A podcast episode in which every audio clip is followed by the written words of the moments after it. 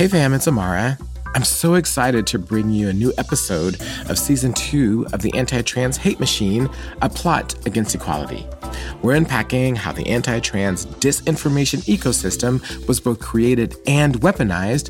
You can binge listen the first three episodes by subscribing right now to the Anti Trans Hate Machine wherever you get your podcast.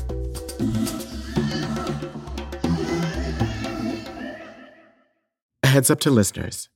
This episode contains potentially uncomfortable references to psychological harm and also the sexualization of children. Please do what you need to do to take care of yourself and anyone else listening. A trans person, under the right conditions, especially if they're in a vulnerable space, like can come to believe that their transition was this like horrible, horrible, damaging thing and feel like they have to like go out and share their story and stop other people from doing it. And now I look back and was like, that wasn't true. Like, my transition did not ruin my life. It didn't hurt me, but believing that caused me immense suffering. And I regret, like, you know, going out there and, you know, spreading what I now see as like misinformation about, um, you know, transition and promoting what I now see as conversion practices. You know, I was calling it alternative treatments for gender dysphoria, but now I'm like, no, that was just like anti trans conversion practices. I'm Amara Jones, and this is the Anti Trans Hate Machine, a plot against equality.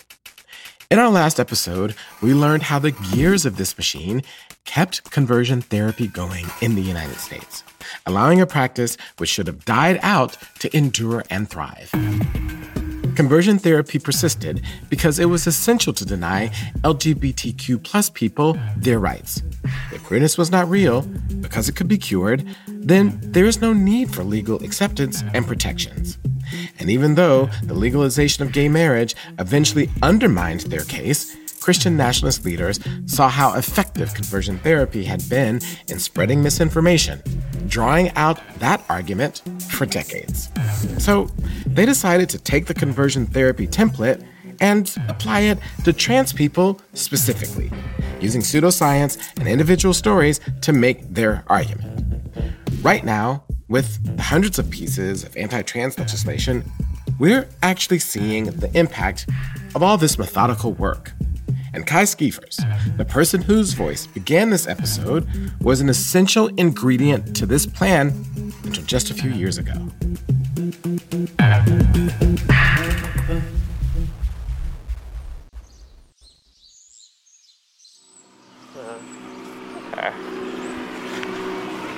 Hey! oh my gosh, Hey! We were in Greenfield, Massachusetts. Ky came to work on a farm here after being a prominent voice in the anti trans conversion therapy movement.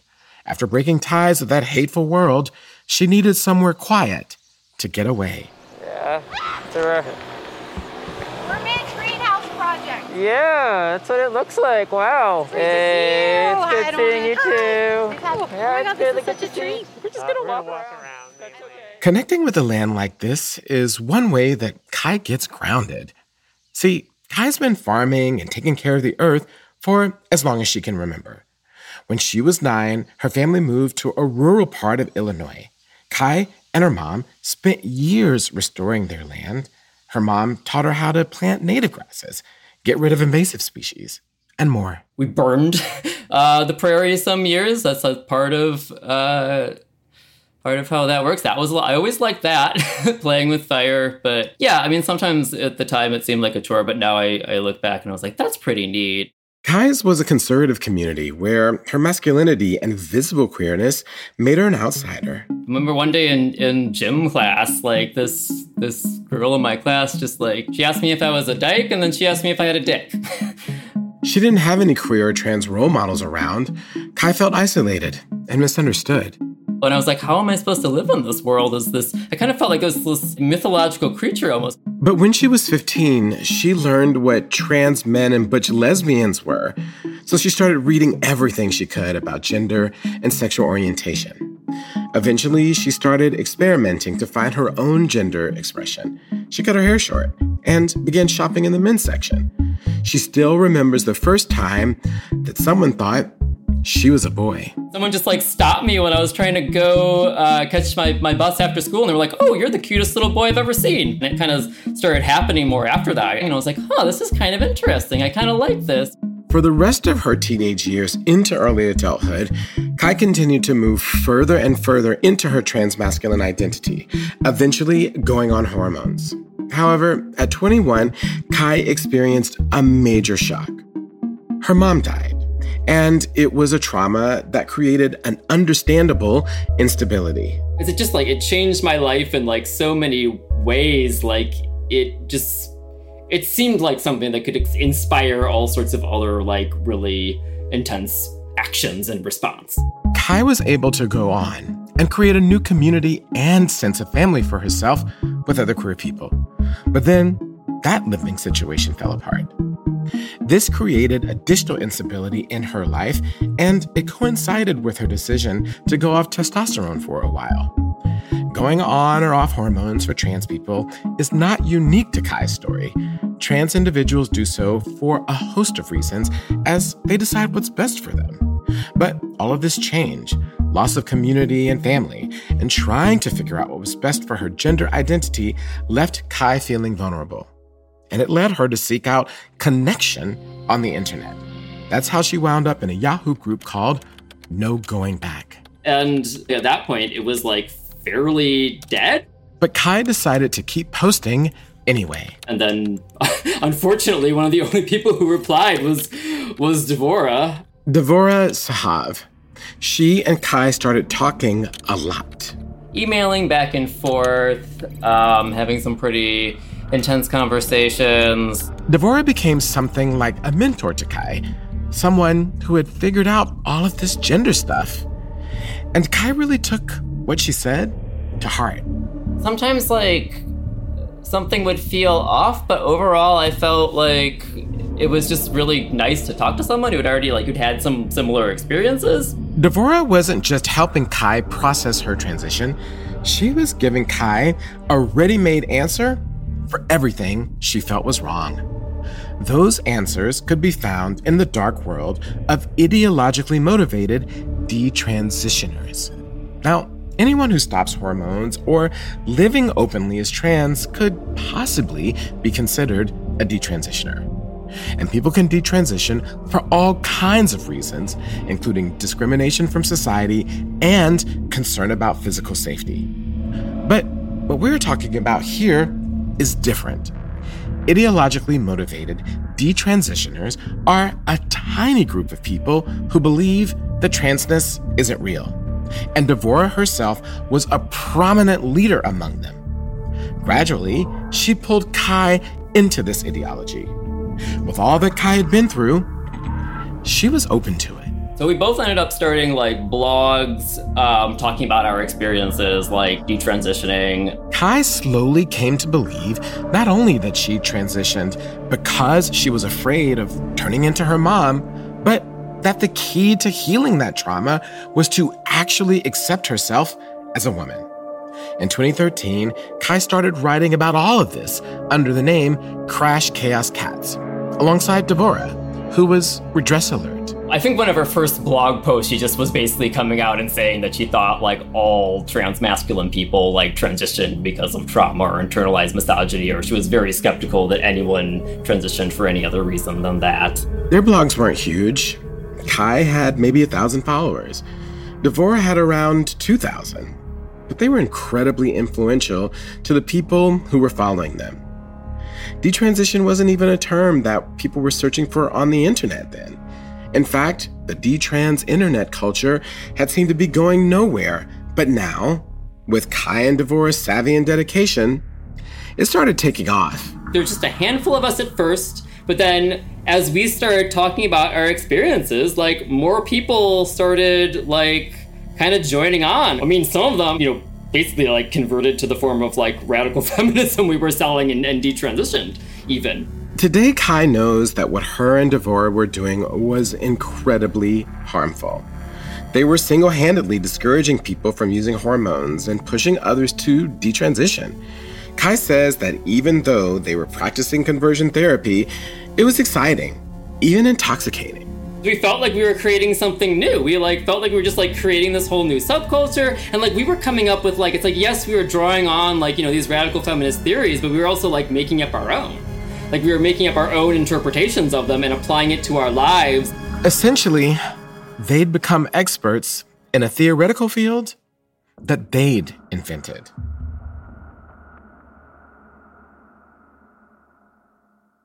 In 2014, Devora received a consequential message. A group of TERFs had found her blog and started reaching out. Now, TERF stands for Trans Exclusionary Radical Feminist. TERFs, a fringe group of feminism, argue that only those who were assigned female at birth can be women, and are the only ones who can speak to women's oppression. They believe that trans people are either trying to escape gender oppression by being somebody who they are not, or who are wearing womanhood like a costume.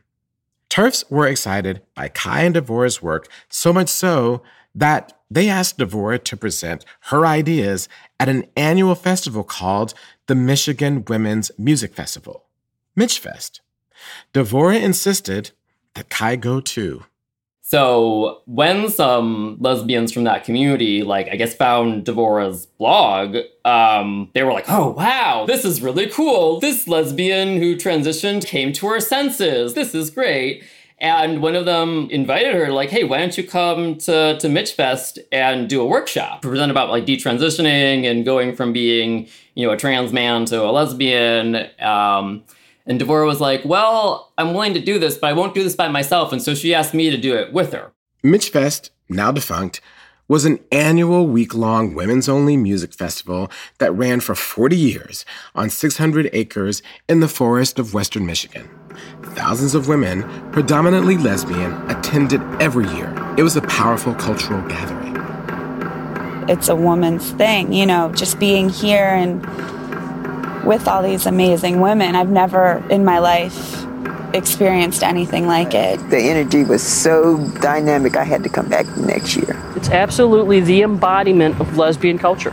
Pride, because we created this wonderful place. We are Amazon women. But it wasn't just some lesbian feminist utopia. Michfest had a long and contentious history within the feminist movement.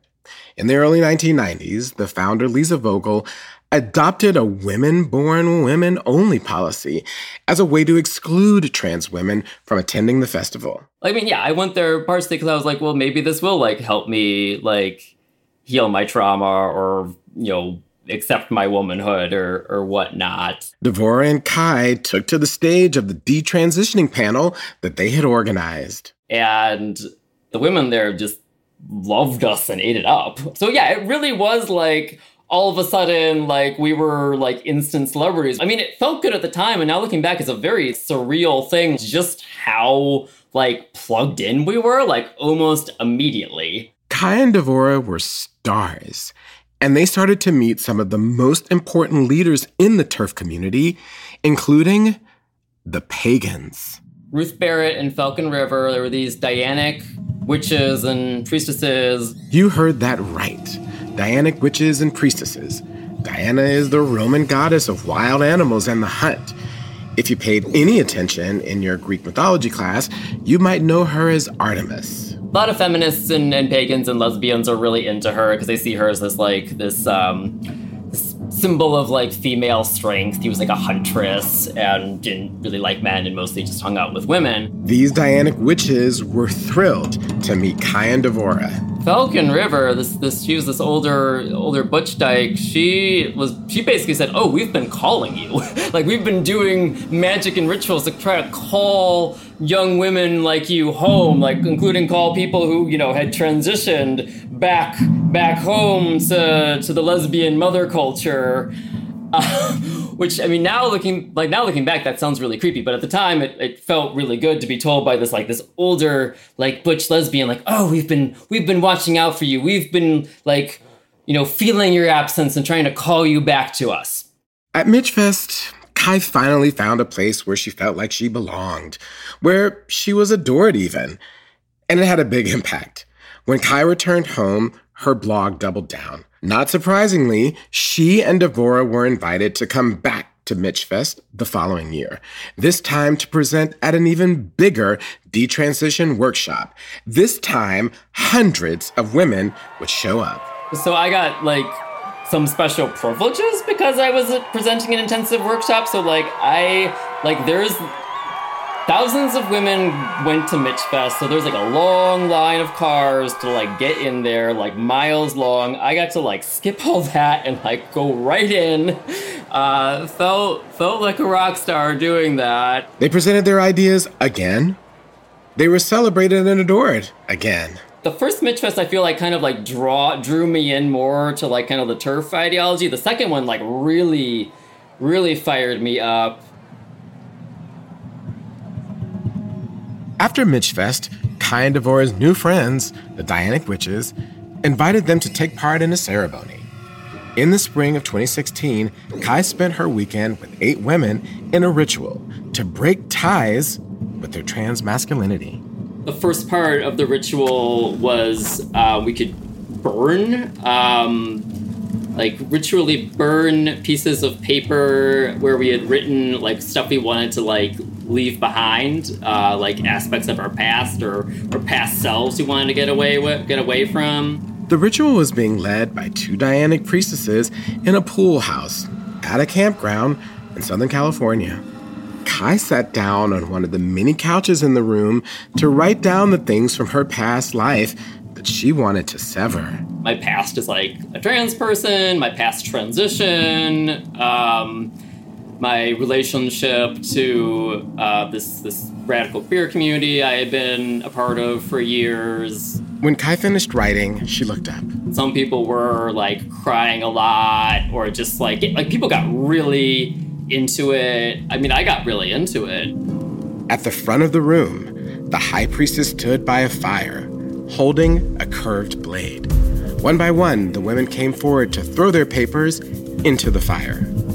When they were done, the priestess slashed the air around them, cutting off any lingering connection to their past as trans men. I was sort of like seeing it as like calling back this wild, primal female self so I was like making sort of like these like animalistic or even like guttural, demonic, like kind of fierce, uh, you know, like a fury or a gorgon or something like that. You know, making these noises and sort of like working myself up into like a trance state. Like it, I really did get into like an altered state of consciousness after a while. Ky and the others undergoing the ritual were here to renounce any trans identity that might still exist inside of them and they were using pagan magic to do that.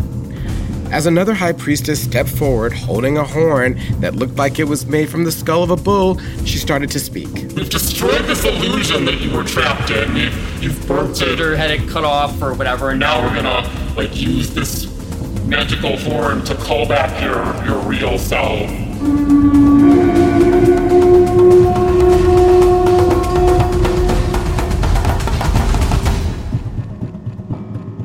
All of these experiences, Ky was ready to preach the gospel of anti trans feminism. I was in such a like fired up headspace. I kind of, I mean, I, I even thought it was like doing the work of the goddess or something like that. Clearly, Ky had gone to a strange world, one totally unrecognizable to the reserved Midwestern prairie of her youth.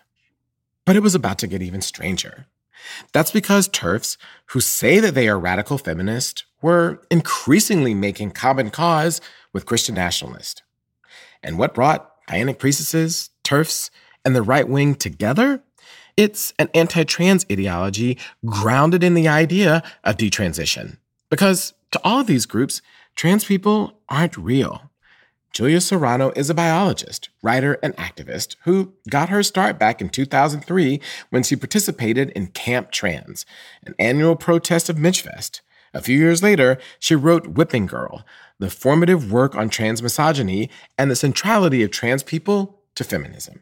During the early 2010s, there were definitely a small faction of feminists um, who were called TERFs because of their anti trans views but they were a fairly small group who, if you weren't a trans person yourself, you probably didn't have many interactions with them.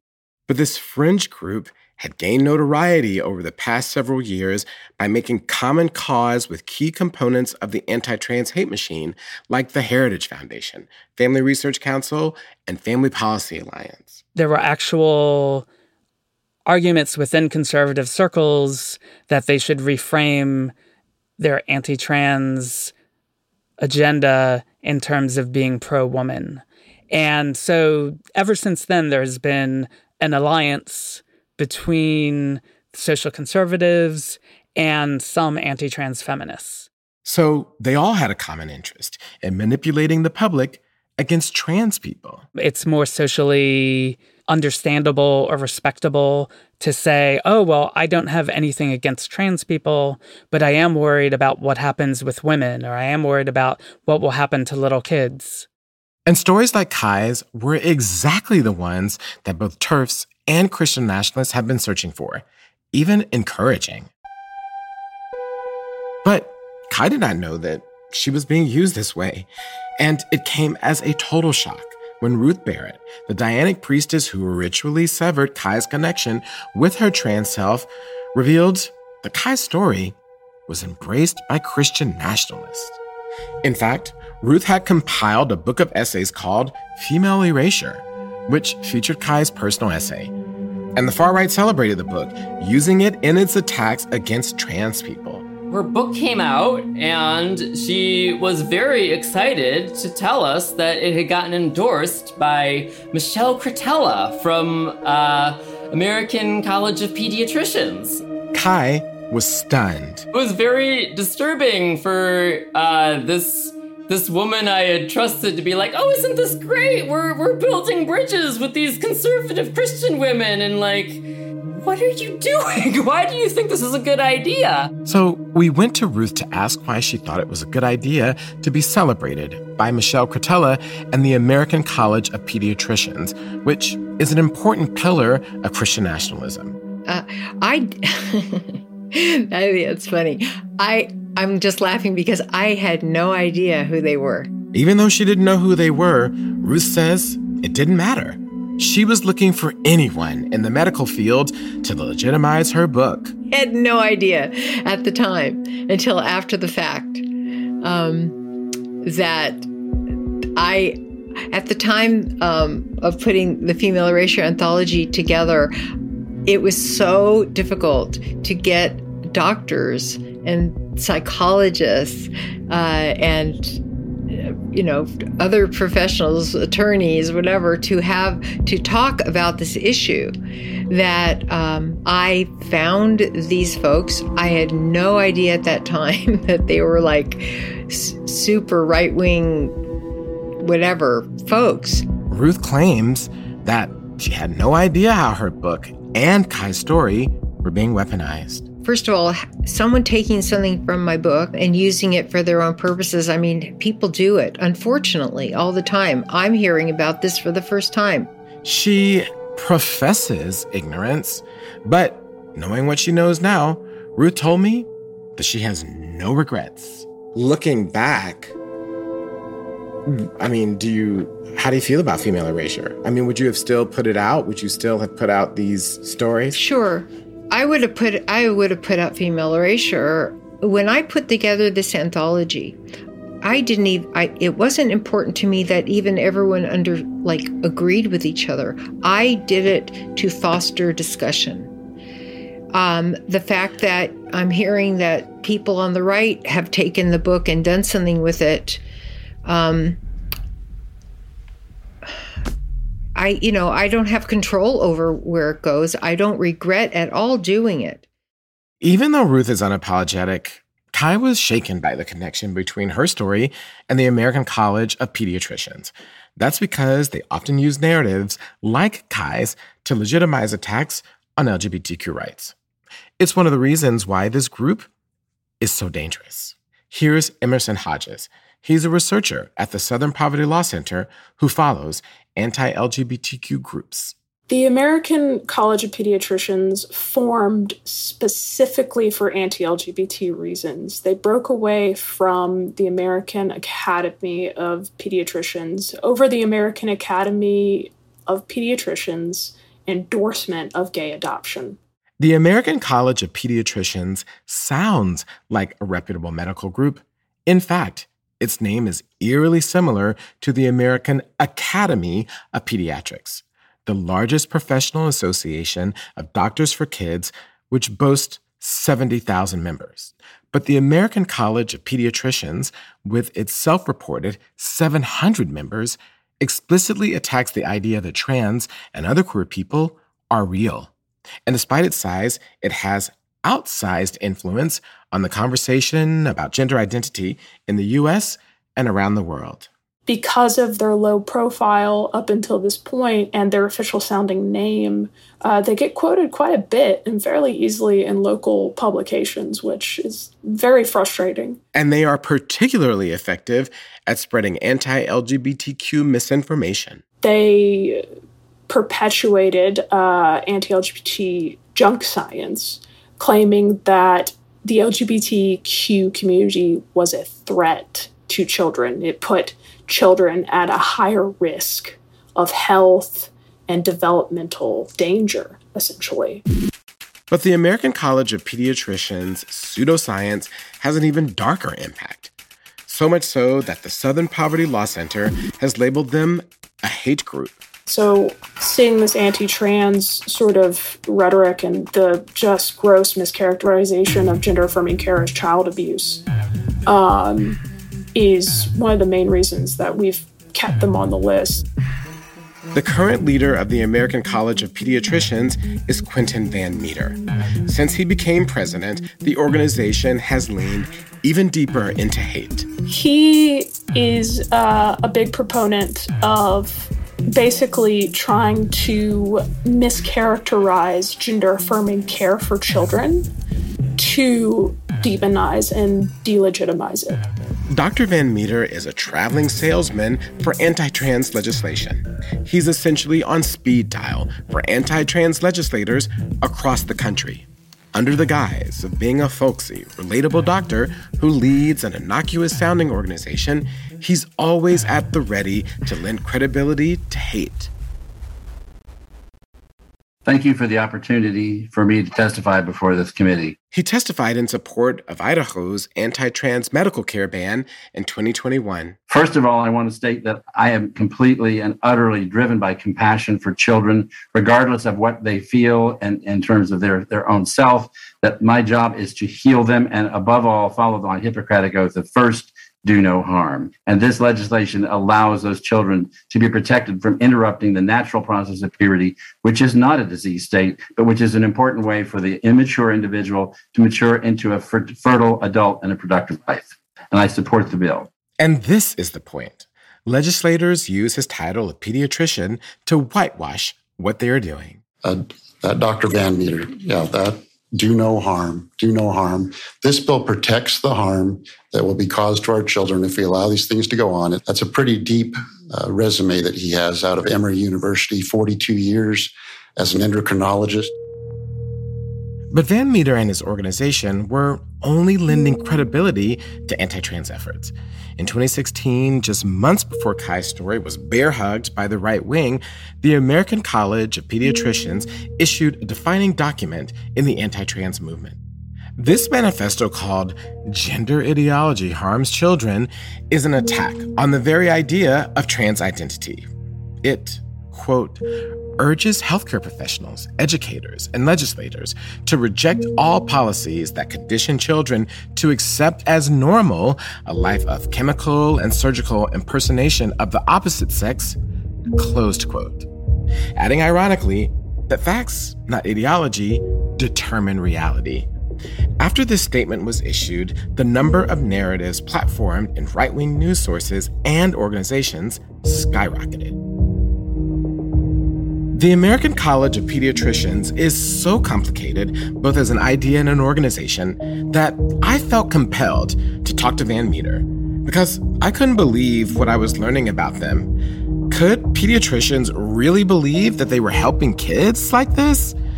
I really wanted to know. So I was glad he agreed to talk. So, Dr. Van Meter, before we go into our conversation about the medical conversation around trans people, I'm going to do some really tedious things that you'll be like, why, why am I being asked these things? It's just so that we can get everything on the record and clear and make sure that we have your name spelled correctly and all of that. So I hope that you can bear with me on that. Well, first of all, I want to express my appreciation for you taking the time to to to be to begin the dialogue. I mean, this this is, warms my heart. Dr. Van Meter's relatable charm even disarmed me initially. But I kept going because there's a particular part of their Gender Ideology Harms Children manifesto which really stood out to me. The manifesto states that human sexuality is binary by design. By design? That phrase signaled to me that the group's actions were not fueled by science, even a bad interpretation of science, but something else. The phrase intelligent design is right out of Christian nationalist ideology. They've used it for decades to undermine the theory of evolution. So I went there. You know, one of the other key parts of the declaration is that you know, it it states very clearly that human sexuality is binary by design.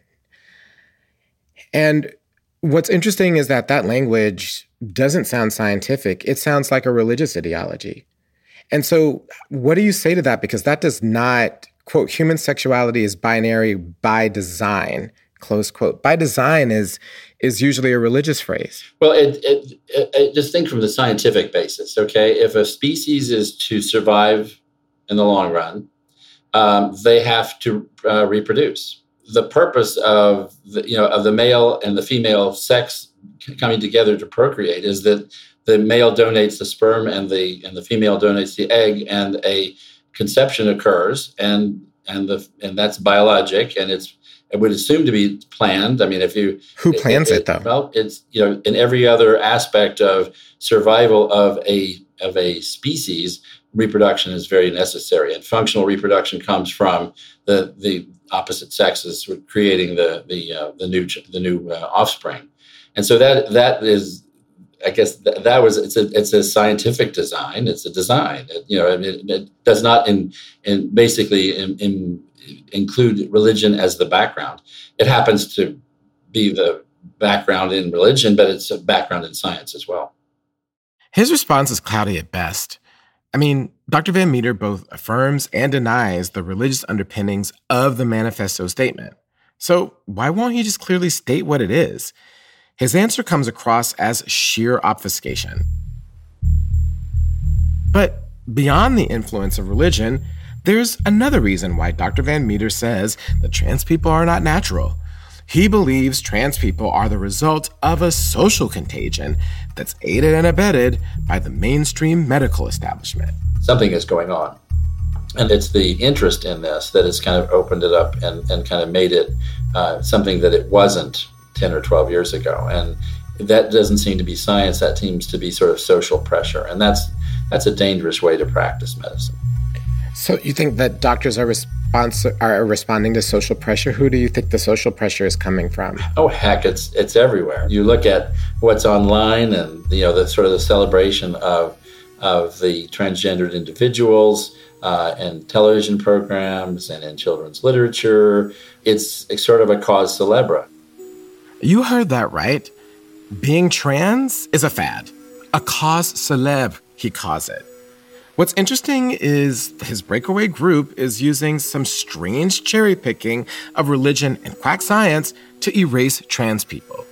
To be clear, the medical establishment that he's referencing, organizations like the American Academy of Pediatrics, the American Medical Association, American Psychological Association, and the Endocrine Society, pull from decades of research to affirm that transness is real, that being trans is indeed natural.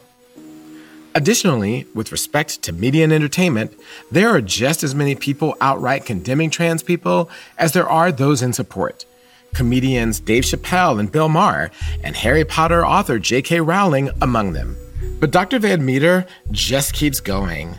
And so we have all these kids now who, in two years of being at home at, COVID, who are you know, literally living online, uh, searching for for acceptance. And man, they find it in the transgender community and the, sort of a recruiting. Hey, if you're unhappy, this is a possible answer. Come come snoop around over here on our website and come look at our blogs.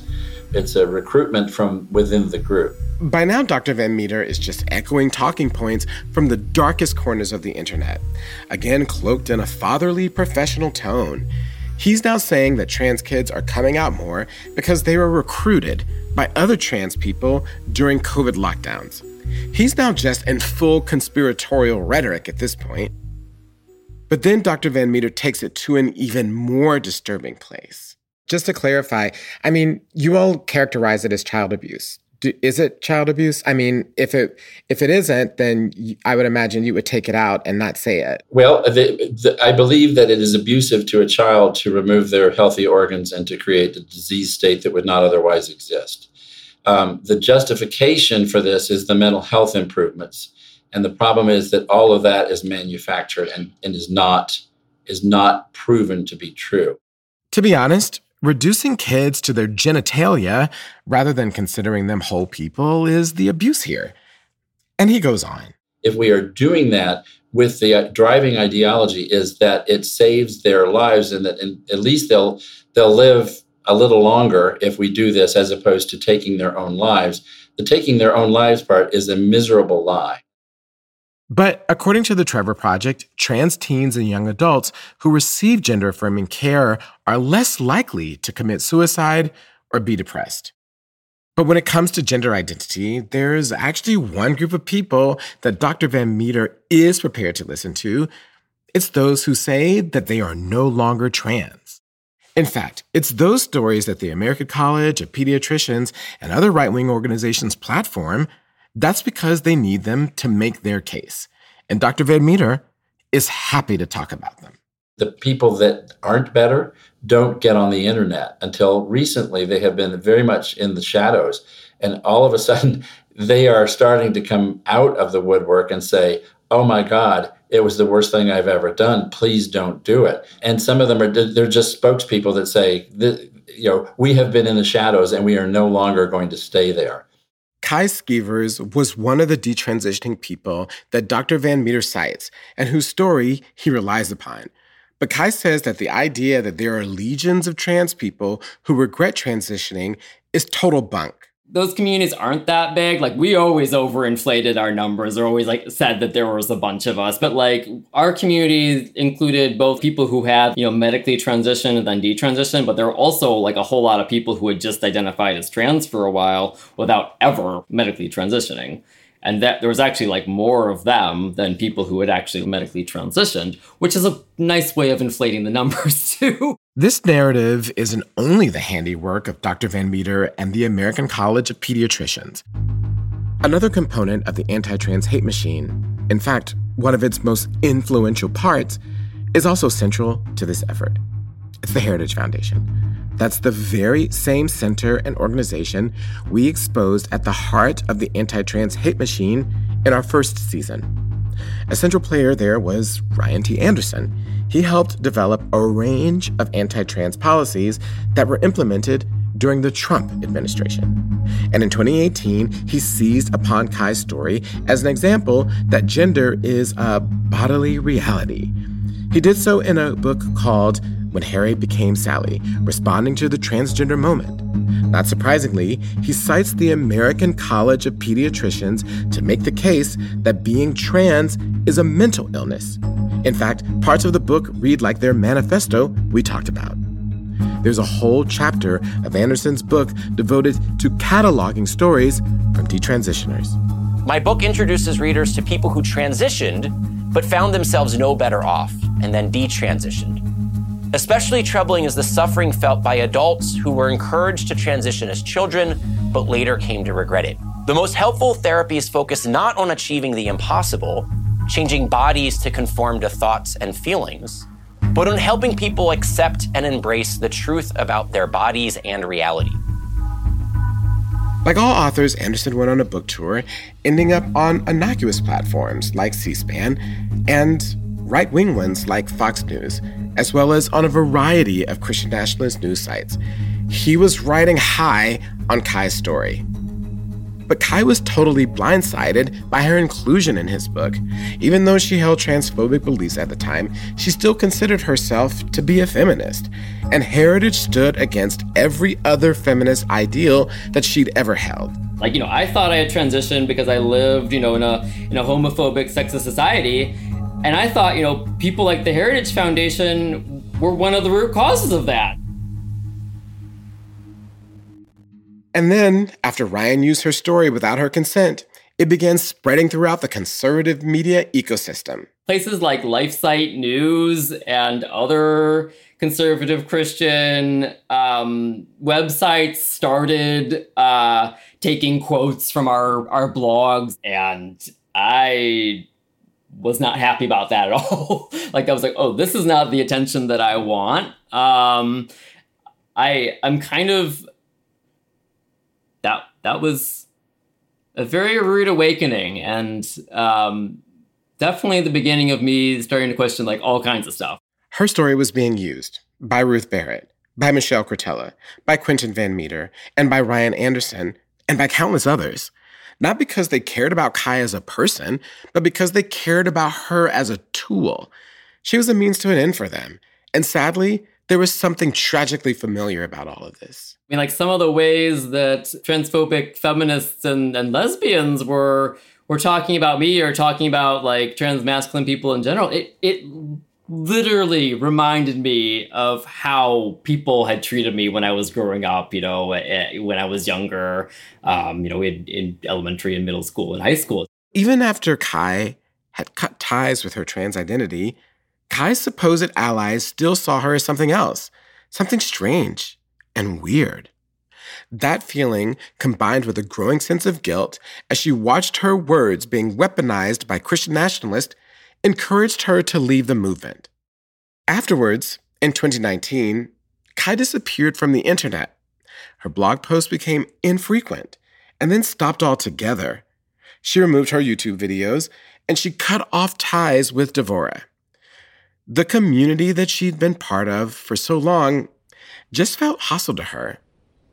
And now, Ky was all alone.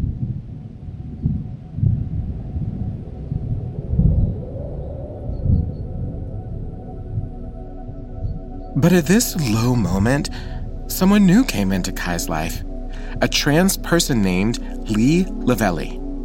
Like Ky, Lee had questions about his gender identity and ended up in the movement too. Ky and Lee started to chat online. For Ky, here was someone who had also seen the inner workings of the online anti trans hate machine. She finally had a person in her life who could understand what she'd been through and help her understand her complicated relationship with gender. With Lee's support, Ky was able to embrace her own transness again and start to heal from the trauma of being weaponized by anti trans hate movements. Hanging out with Lee was like the first time hanging out with a trans person who knew about the stuff that I was, uh, you know, had been involved in. And it was also sort of like, oh, wow, like, he'll accept me um, no matter what I am. it's, and it was just that wasn't used to that. Ky and Lee fell in love and eventually moved in together, holding each other as they started healing from the movements that had used their stories. I mean, there's nothing like being in a very restrictive, controlling subculture to make you appreciate freedom and self determination and like getting that back and, you know, getting to be around someone who really does just like want, you know, he just wants me to be happy.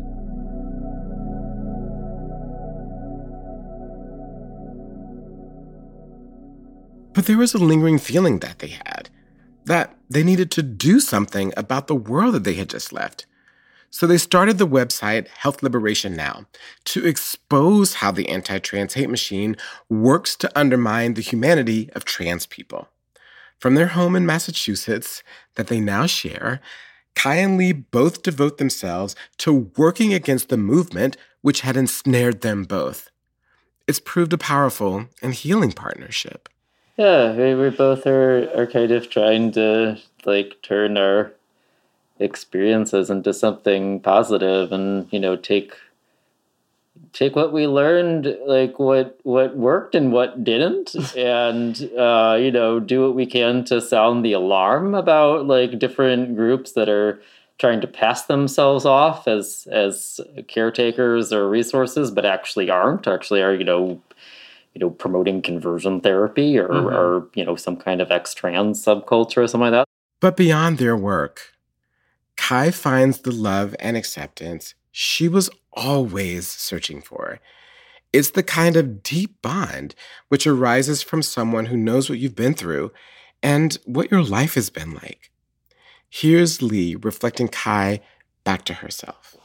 I am so incredibly proud of you and everything that you've been doing to, to try to turn these things around and to turn your story into something that's going to be able to to heal the hearts of others. And I oh. just you know hearing about helping you like process your own stuff like also helps me like not trying to impose anything just having like like love and compassion for each other and just like listening to each other and like trying to like take care of each other and just like being like look whatever you need like whoever you need to be like whatever you need to do to be happy and like be whole and be free like we just try to give give that to each other so we can like try to create a world where everyone can have that loving each other gives us the the space and the rejuvenation that we need to be able to spread that love to everybody else. mm-hmm. Ky will spend the rest of her life recovering from what happened to her. And even though Ky has embraced her transness, the harm she endured is the result of a political agenda.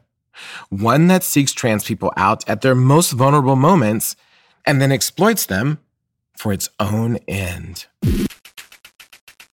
Next time on the Anti Trans Hate Machine, we'll show how the right wing weaponizes both stories like Ky's and junk science to actively promote misinformation online in order to convert an even wider audience to their views, especially parents.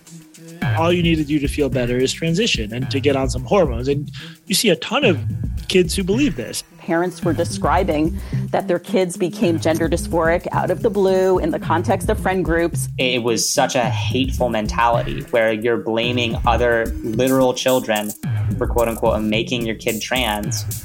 This militant language made me believe that if I take her to a gender clinic, that they might make her trans.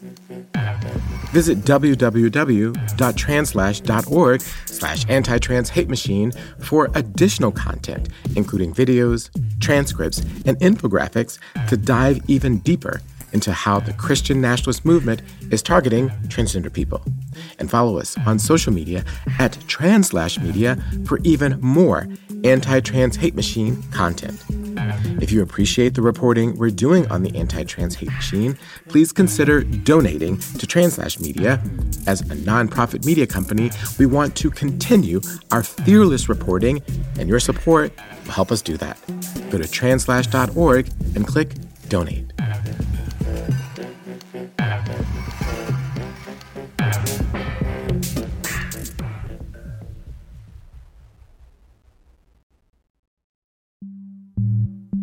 The Anti Trans Hate Machine is hosted and executive produced by me, Imara Jones.